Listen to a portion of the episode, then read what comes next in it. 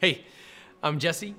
We're at the point in Nehemiah wherein Nehemiah's haters, Sanballat, Tobiah, and Geshem, they're starting to get nuclear. I mean, it's getting really bad.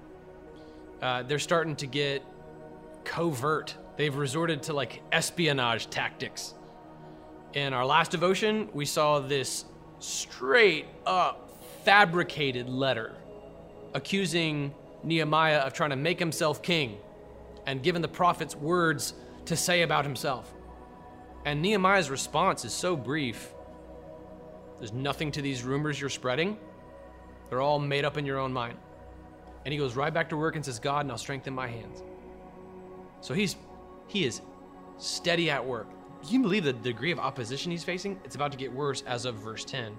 I went to the house of Shemaiah, son of Decaliah, son of Mehetabel, who was restricted to his house. He said, Let's meet at the house of God, inside the temple.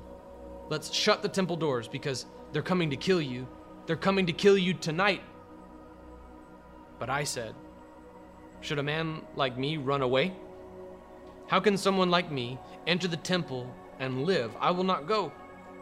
I realized that God had not sent him because of the prophecy he spoke against me.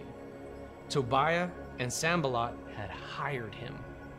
He was hired so that I would be intimidated, do as he suggested, sin, and get a bad reputation in order that they could discredit me.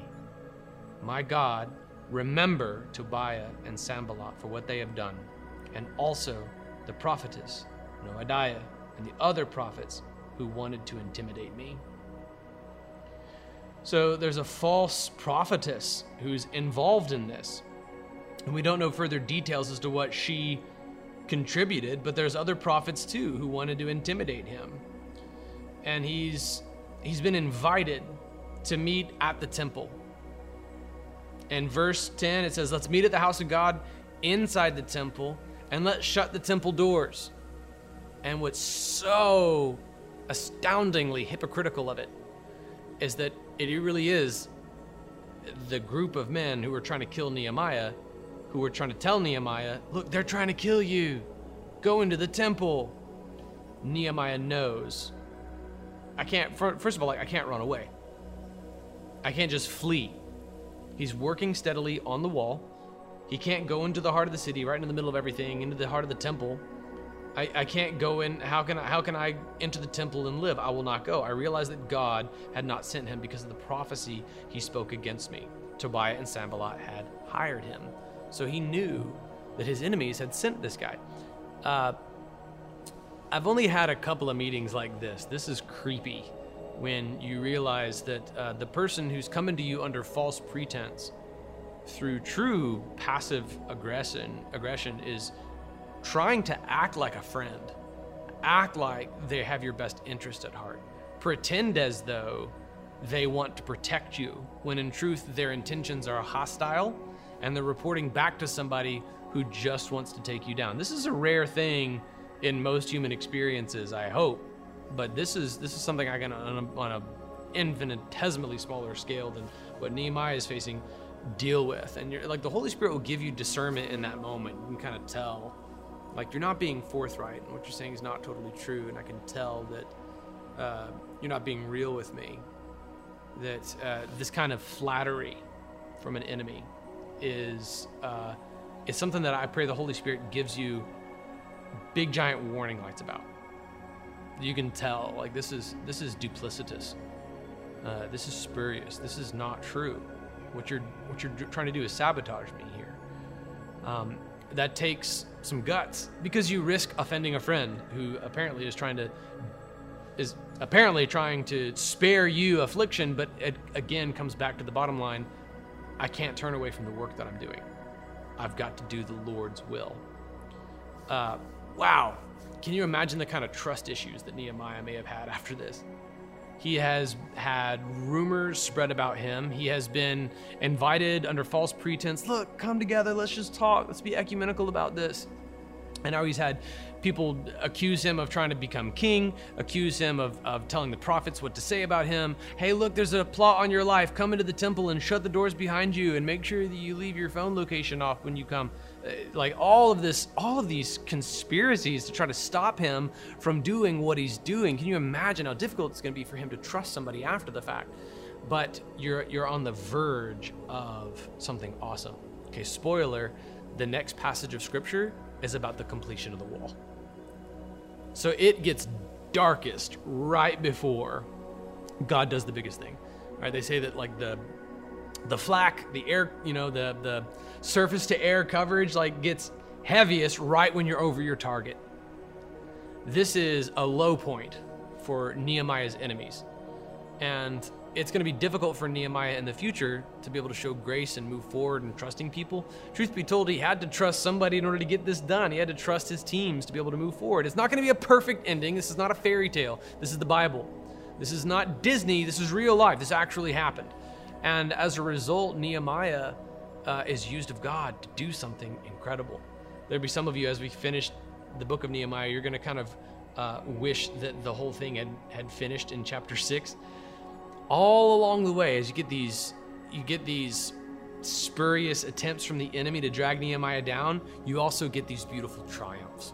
And then all the way as you get these beautiful triumphs, they're also accompanied by these snake people just uh, just biting at his heels, uh, and that's that's realistic. That's true. That's true. You're not going to get an experience of pure, absolute, unadulterated joy in this life until heaven. In this life, we're still afflicted by sin, aren't we? We're still, like Romans 8 describes, groaning under the affliction of original sin. We're just as sinful as the snakes trying to bite at our heels. It's not like Nehemiah is morally superior to these people. Just give Nehemiah a few chapters. He's going to let you down a little bit. It's not about Nehemiah, it's about God's work through him. As long as Nehemiah was focused on what God wanted him to do, he was able to rise above the rumors that were spread about him, the lies that were spread about him. He was able to rise above the plots against his life for crying out loud. And he's going to trust people again in the future. That's a that's a big deal. I want to pray for you. If you can relate to Nehemiah, if you've had people just spread stuff about you, ruinous lies about you, gossip about you, try to sabotage you, try to bring you down.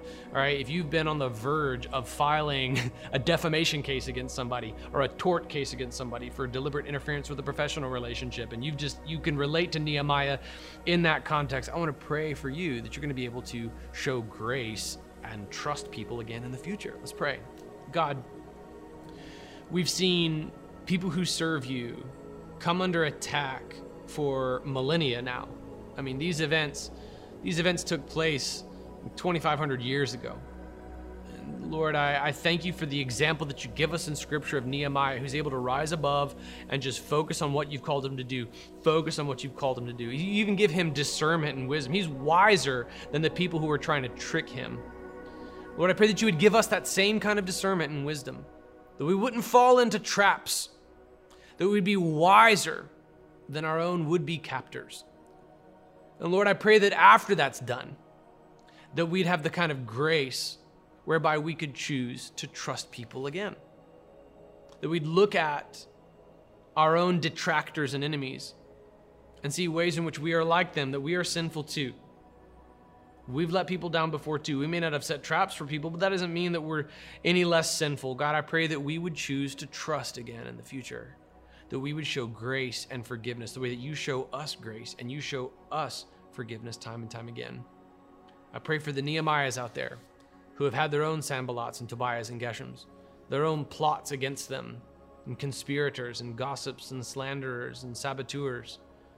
Lord, that miraculously they would be able to trust again, love again. They would not be marred by bitterness all the days of their lives, but instead, by the power of the gospel and the context of Christian fellowship in their church body, they'd be able to experience trust. In Jesus' name we pray. Amen.